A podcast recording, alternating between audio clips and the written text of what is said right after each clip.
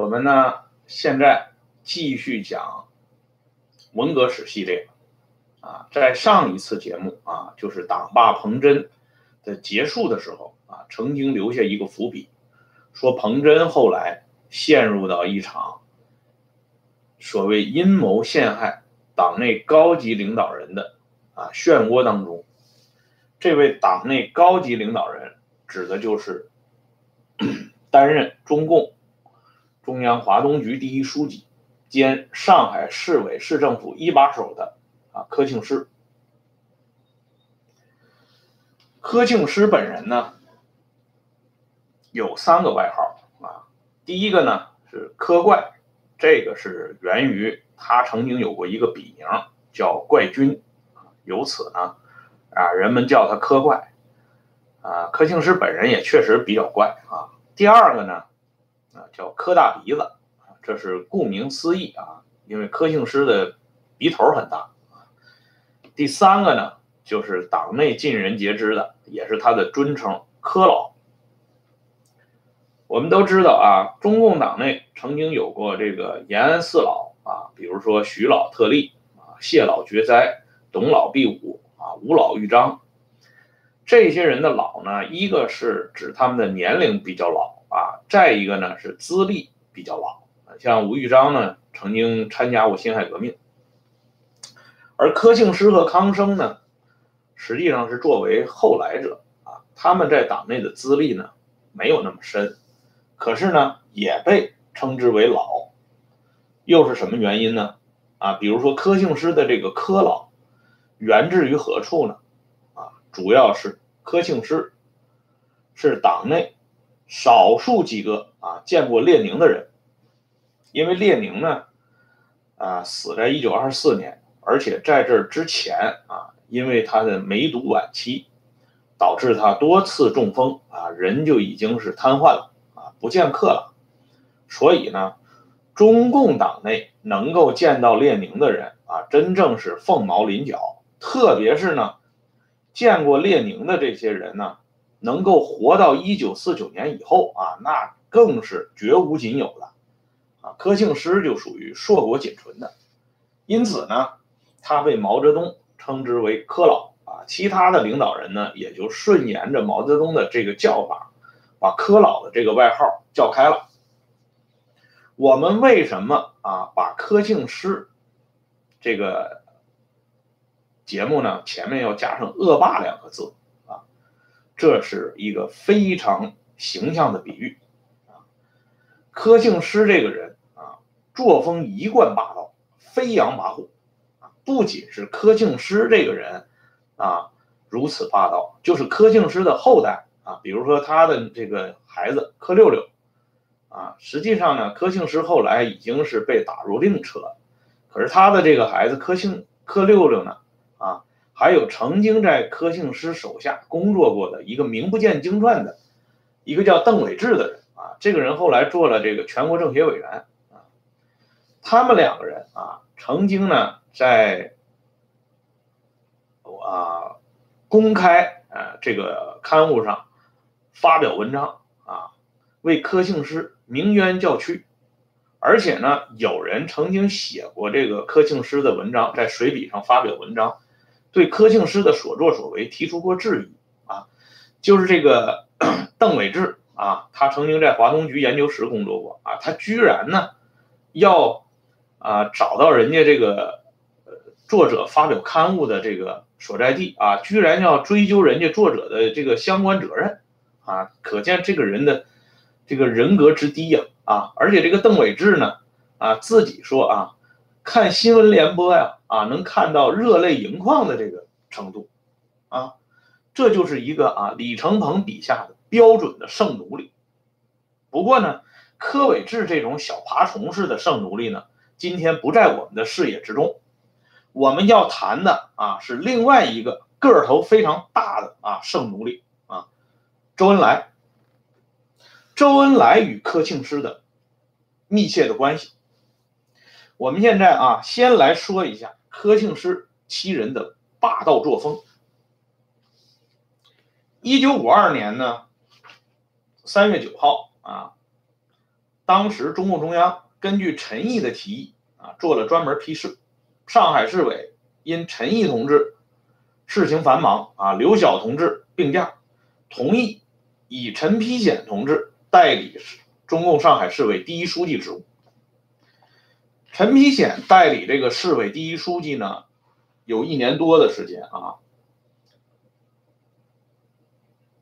到了一九五四年九月啊，已经是超过两年半了啊。这个时候呢，陈毅呢调中央工作，华东局被撤销啊，柯敬施呢任新成立的上海局书记兼中共上海市委第一书记。那么陈丕显呢就改任啊。主持中共上海市委书记处日常工作，排名排在柯庆施的后边。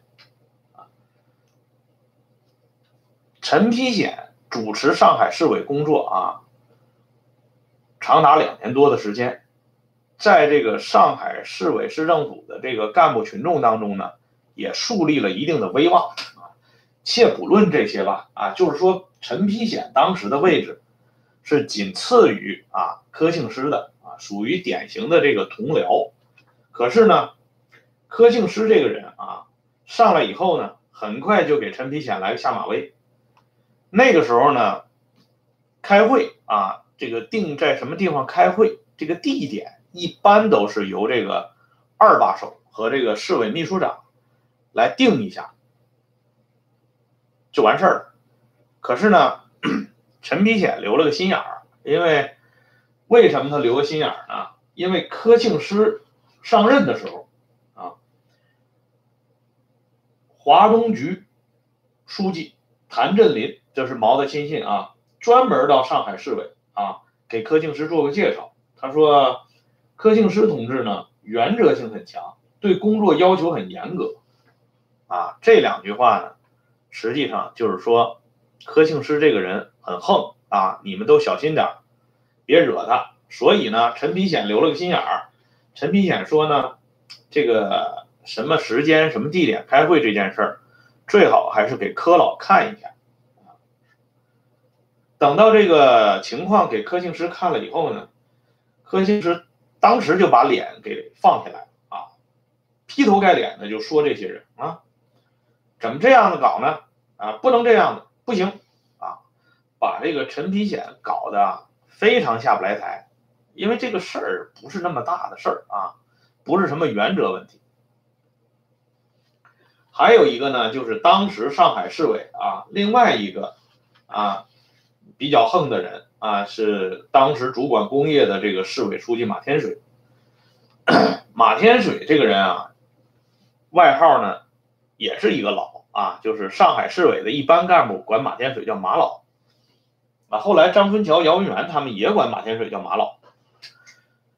可是马老遇到柯老呢，就不灵了。哎，马天水这个人啊，对下面干部管的非常严啊，动不动就是张嘴就骂人。但是呢，他在柯庆施面前，真的是被骂的是狗血喷头啊。据当时一个当事人后来回忆啊，柯庆施。有一次骂马天水啊，直接就是说马天水，你是他妈的干什么吃的啊？马天水呢，就是面无人设呀啊，汗流浃背，连个声都不敢吭啊。由此可见呢，柯庆施这个人的霸道那是不同寻常的，可是呢，就是这么一个霸道的柯庆施，却深受毛泽东的信任。啊毛对柯庆施信赖到什么程度呢？我们来举一个例子啊，在第一次庐山会议期间，也就是一九五九年的时候啊，柯庆施呢发了心脏病了啊，在庐山会议期间，他心脏病发作，毛呢非常关心，马上啊就派这个飞机专门飞回上海。把上海的医生啊请到庐山来给柯庆施医治啊，你看看这个规格，就可以看出啊，毛对柯庆施啊喜欢到什么程度，而这个柯庆施呢，啊也因为这个心脏病发作，所以呢，他呢经常就是啊坐在这个藤椅上休息，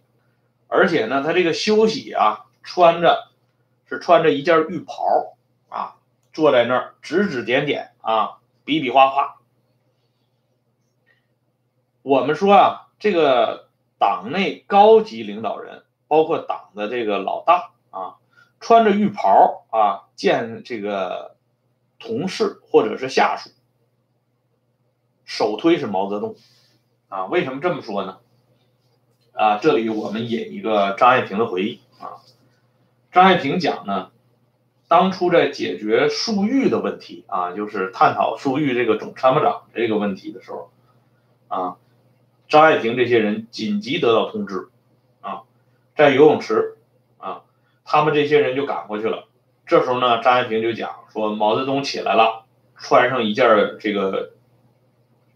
睡衣浴袍啊，就是浴袍，然后说呢，找你们来是要谈谈漱玉的问题，啊，张爱萍啊自己后来讲啊，他同他的孩子讲，他说在这样的场合，以这样的口气。谈这样的问题啊，这做派我真不习惯，啊啊，怎么也接受不了啊！回来以后呢，啊，张爱萍就对自己的妻子说：“有变化，和从前不一样啊。”这种啊，这浴袍跟下边人谈工作的啊，毛泽东是头一个，那柯庆施呢就是第二个啊。柯庆施穿着浴袍坐在沙发上。对前来呀向他汇报工作的中共江苏省委副秘书长吴震啊，劈头就雷就是一句话，说吴震，你们年轻人不懂阶级斗争，看见没有？这个派头啊，是直追毛泽东，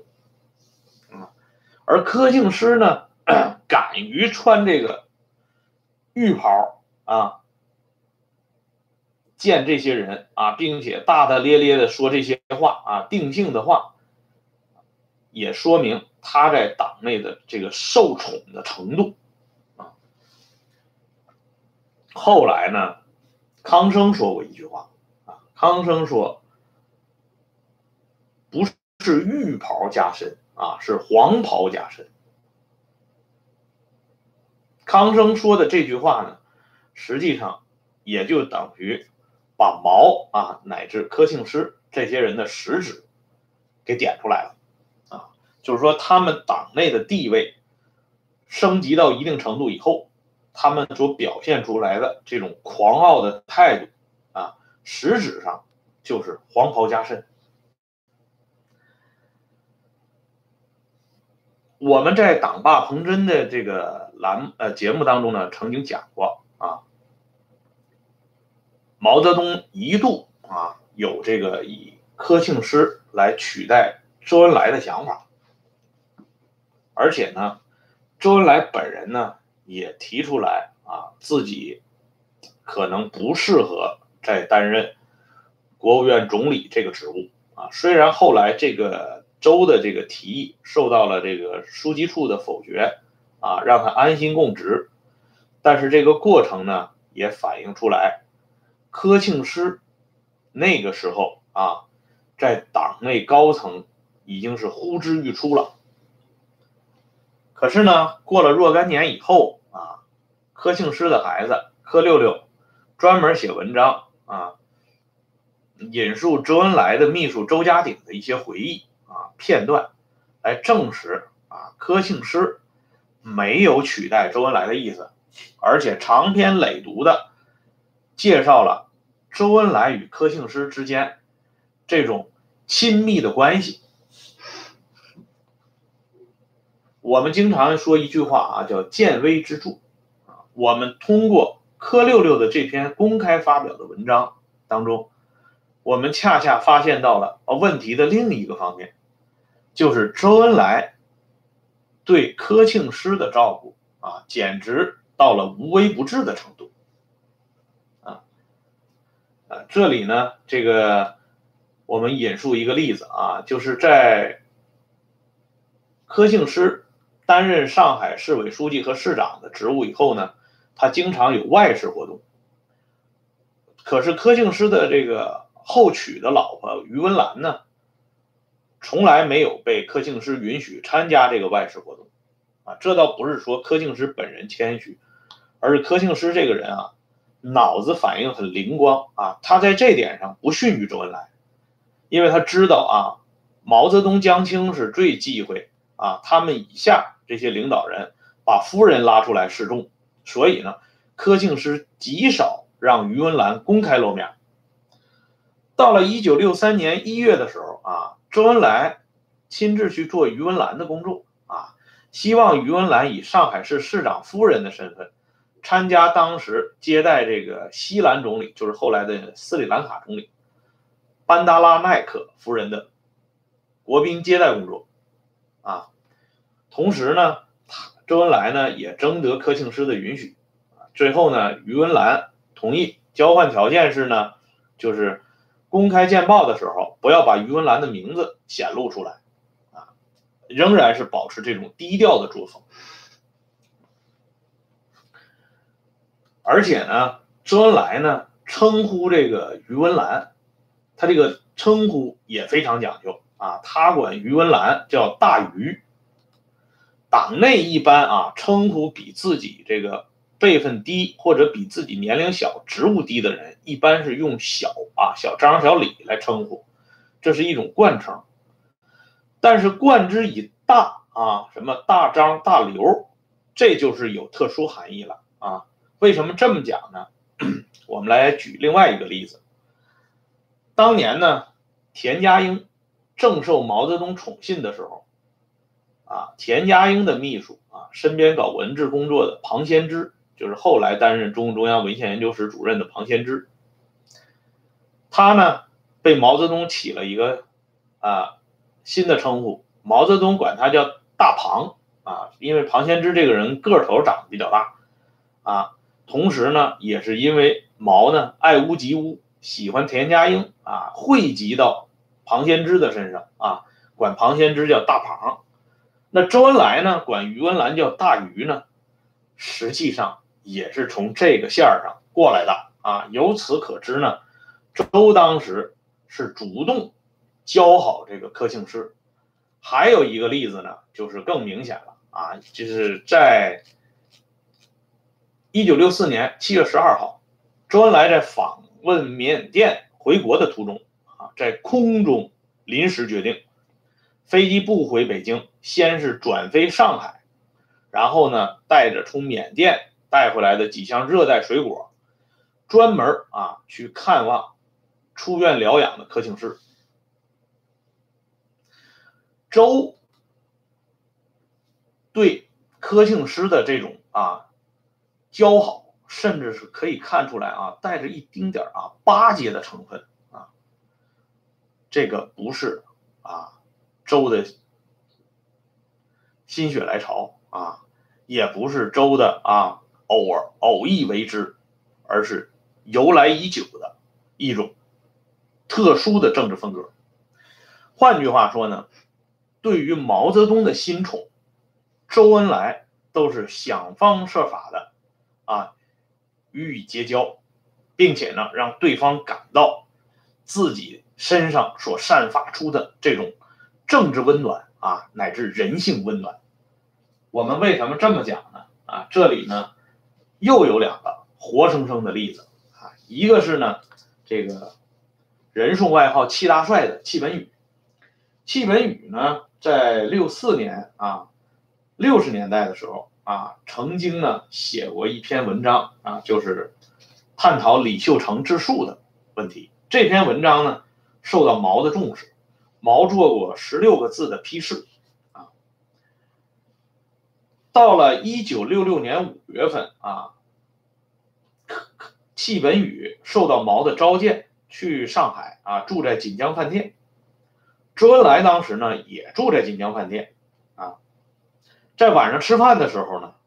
周恩来就与戚本禹说了很多的话，而且专门邀请戚本禹第二天早晨到饭店的顶层呼吸新鲜空气。戚本禹回忆呢，第二天早晨八点钟不到啊，这个戚本禹就颠颠跑去了。然后呢，周恩来就先是一堆的寒暄啊，最后呢，突然啊，诚恳的握住这个戚本禹的手，对戚本禹说：“我对不起你啊，其实我也觉得你的文章写得好啊，有气势啊，可他们都要批，讲了好多理由，我也没有好好研究的就批准了。幸好主席及时发现了，不然可能要犯大错误。”当时戚本禹，虽然刚刚有点走红的意思啊，可是呢，他的级别太低了，根本够不上与周的这种身份讲话。可是周呢，居然啊异常诚恳的表达自己对戚本禹的歉意，可想而知啊，戚本禹那个时候所被感动的程度，那是相当之高的啊。这是戚本禹的例子啊，我们再来看一个徐景贤的例子。徐景贤自己啊回忆说，这个周恩来啊有一次在上海啊，这个一呃接送这个外宾啊，这送走外宾的时候呢，天上已经啊下大雨了，啊周呢坚持不打伞啊，站在雨中啊向这个外宾挥手，警卫人员要给他打打伞呢，周就瞪了这些人一眼啊，可是呢徐景贤看不下去了啊，徐景贤呢。那就给周撑了一把伞，周呢 误以为是警卫人员再一次给他撑伞，所以周啊转过头来以后呢，正要发作，可是，一看是徐景贤呢啊，这个徐景贤回忆啊，他说他的略带责备的眼光马上变得温和起来啊，因为徐景贤是上海帮的重要骨干啊，周的目光。当然要变得柔和起来啊！还有一次呢，这个徐景贤在北京开会啊，是在这个首都剧场观看文艺演出。当时呢，徐景贤想到这个剧场的这个空位上就坐，马上有人就给拦住了，说这是首长席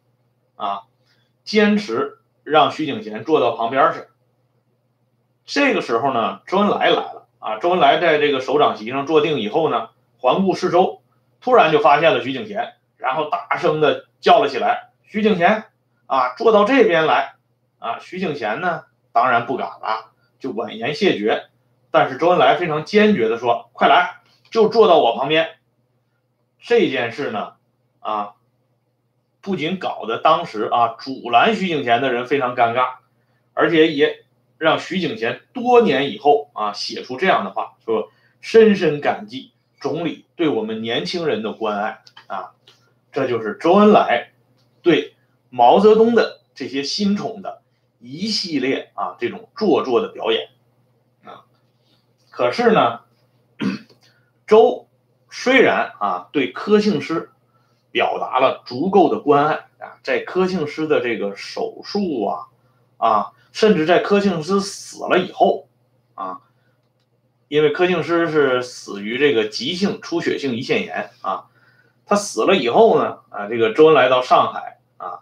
参观这个工业展览会的时候，还对大家说啊，这个柯老是患胰腺炎去世的，你们上海要研究医治胰腺炎的问题啊，可见呢，这个周对柯庆施的这种关爱。然而呢，柯庆施本人。并不领情啊，这也就是彰显柯庆施他这种恶霸的风范啊。我们这里呢来说几件事啊。这柯庆施呢不领情的一个间接折射啊，就是什么呢？原来中共上海市委组织部部长周克啊，他的本名。叫朱启统，他有个大哥叫朱启銮，啊，曾经担任过中共地下南京市委常委，啊，是协助陈修良做了很多有益的工作。而且朱启銮这个人啊，他做了最大的一件事儿，就是策反赵朴初，把赵朴初这么一个啊所谓的佛教界人士，活活的啊拉进了劳动党党内啊，并且。死心塌地的为劳动党效忠到死啊！这个朱启銮做的这项工作意义是相当之深远的啊，也可见朱启銮这个人工作能力是很强的。朱启銮在南京啊被共产党接收以后呢，担任了啊南京市政府的副秘书长。当时南京市的市长呢是柯庆施，所以这个副秘书长呢是专门为呃柯庆施服务的啊。可是柯庆施这个人呢啊，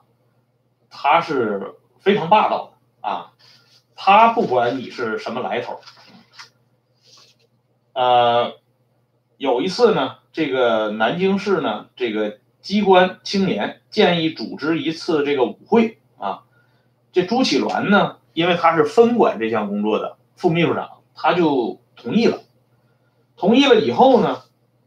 这柯庆施知道了啊，柯庆施就用电话把朱启銮给叫去了，啊，就当面骂这个朱启銮，说你为什么事前不请示啊，擅自。同意组织舞会，无组织无纪律，我开除你的党籍，啊！朱启銮当然不敢回声了，就说是是啊。柯庆施一听呢，更火了，说你还是是，我一定开除你的党党籍。开除你的党籍，这是柯庆施啊经常挂在嘴边上的一句话。现在的人啊很难理解开除党籍这句话对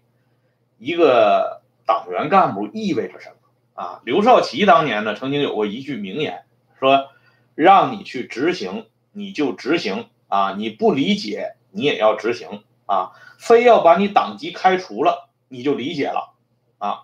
这党籍开除意味着这个干部政治生命的结束。那政治生命都结束了，剩下的不就是行尸走肉了啊？实际上也就宣布，这个人不再是人民内部矛盾了啊。”可以升级到敌我矛盾，所以柯庆施的这句口头禅呢，开除你的党籍是非常凶狠的一句话，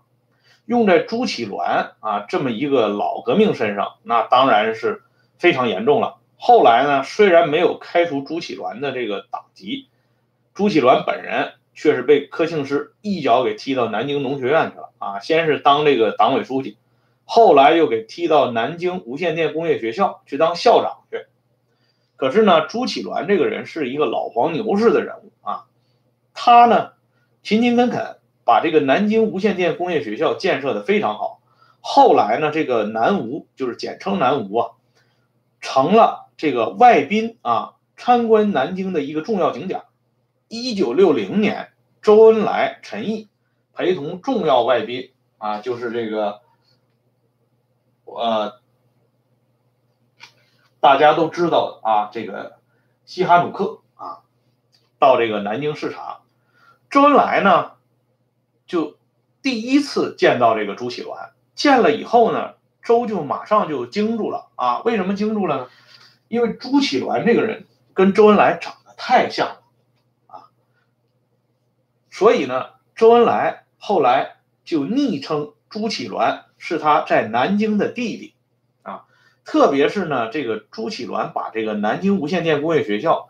建设的啊是美轮美奂啊，因此呢，周恩来对朱启銮是赞不绝口。应该说呢，以周恩来对朱启銮的这种称赞有加，很快就会反映到啊华东局一把手啊柯庆施的耳朵里去啊。然而呢，柯庆施并没有因为。啊，周恩来对朱启銮的称赞，甚至称之为他在南京的弟弟，而放松对朱启銮的打压。啊，周恩来呢，在呃一些这个人啊去南京的时候啊，周恩来都专门要提一句，说你们去了南京，见到我的那个南京的弟弟，都要问候一下啊。所以，相当一部分领导干部呢，到了南京，即使是啊没有什么特殊的公干，到南京无线电学校。也要去专门到朱启銮家里去坐一坐，看看朱启銮。这就是因为周恩来发了话了。可是呢，柯庆施啊，却一脚把这个朱启銮从南京无线电学校校长和党委书记的位置上踢到了苏州市啊，担任苏州市的这个副市长。啊，周克呢，在晚年他写回忆录的时候啊，他说他不清楚是什么原因啊，把他的哥哥再一次贬到苏州市。可是呢，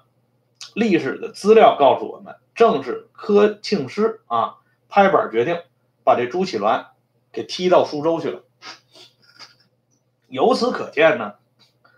周恩来这张热脸呢，贴的是柯庆施的这个冷屁股啊。不过呢，周这个人最大的特点啊，就是他有韧性啊，不屈不挠的啊做同一件事儿，一直到把这件事儿完成。一九六五年啊，柯庆施呢被发现呃患有这个肺癌，然后呢就开刀做了肺叶手术。啊，一九六五年初呢，他到广州去疗养。六四年发现肺癌，六五年去广州疗养。他在疗养的时候呢，就是三月中旬一天晚上啊，据这个柯庆施的孩子柯六六回忆啊，说他们在这个上海康平路的家里头已经上床睡觉了啊。这个时候呢，柯庆施办公桌上的这个保密机电话啊，保密电话突然响了，啊，柯六六呢拿起电话，电话里啊传来了是邓颖超的声音，邓颖超向柯六六转达了周恩来一个重要的指示，这个指示呢可以说成是周恩来对柯庆施临终关怀。这是一个什么指示呢？而且这个指示与稍后我们要讲到的1965年这场阴谋饭局有着密不可分的关系啊！在下一次节目当中，我们会详细的娓娓道来。今天啊，先说到这里，谢谢大家收看、订阅《温相说党史》，再见。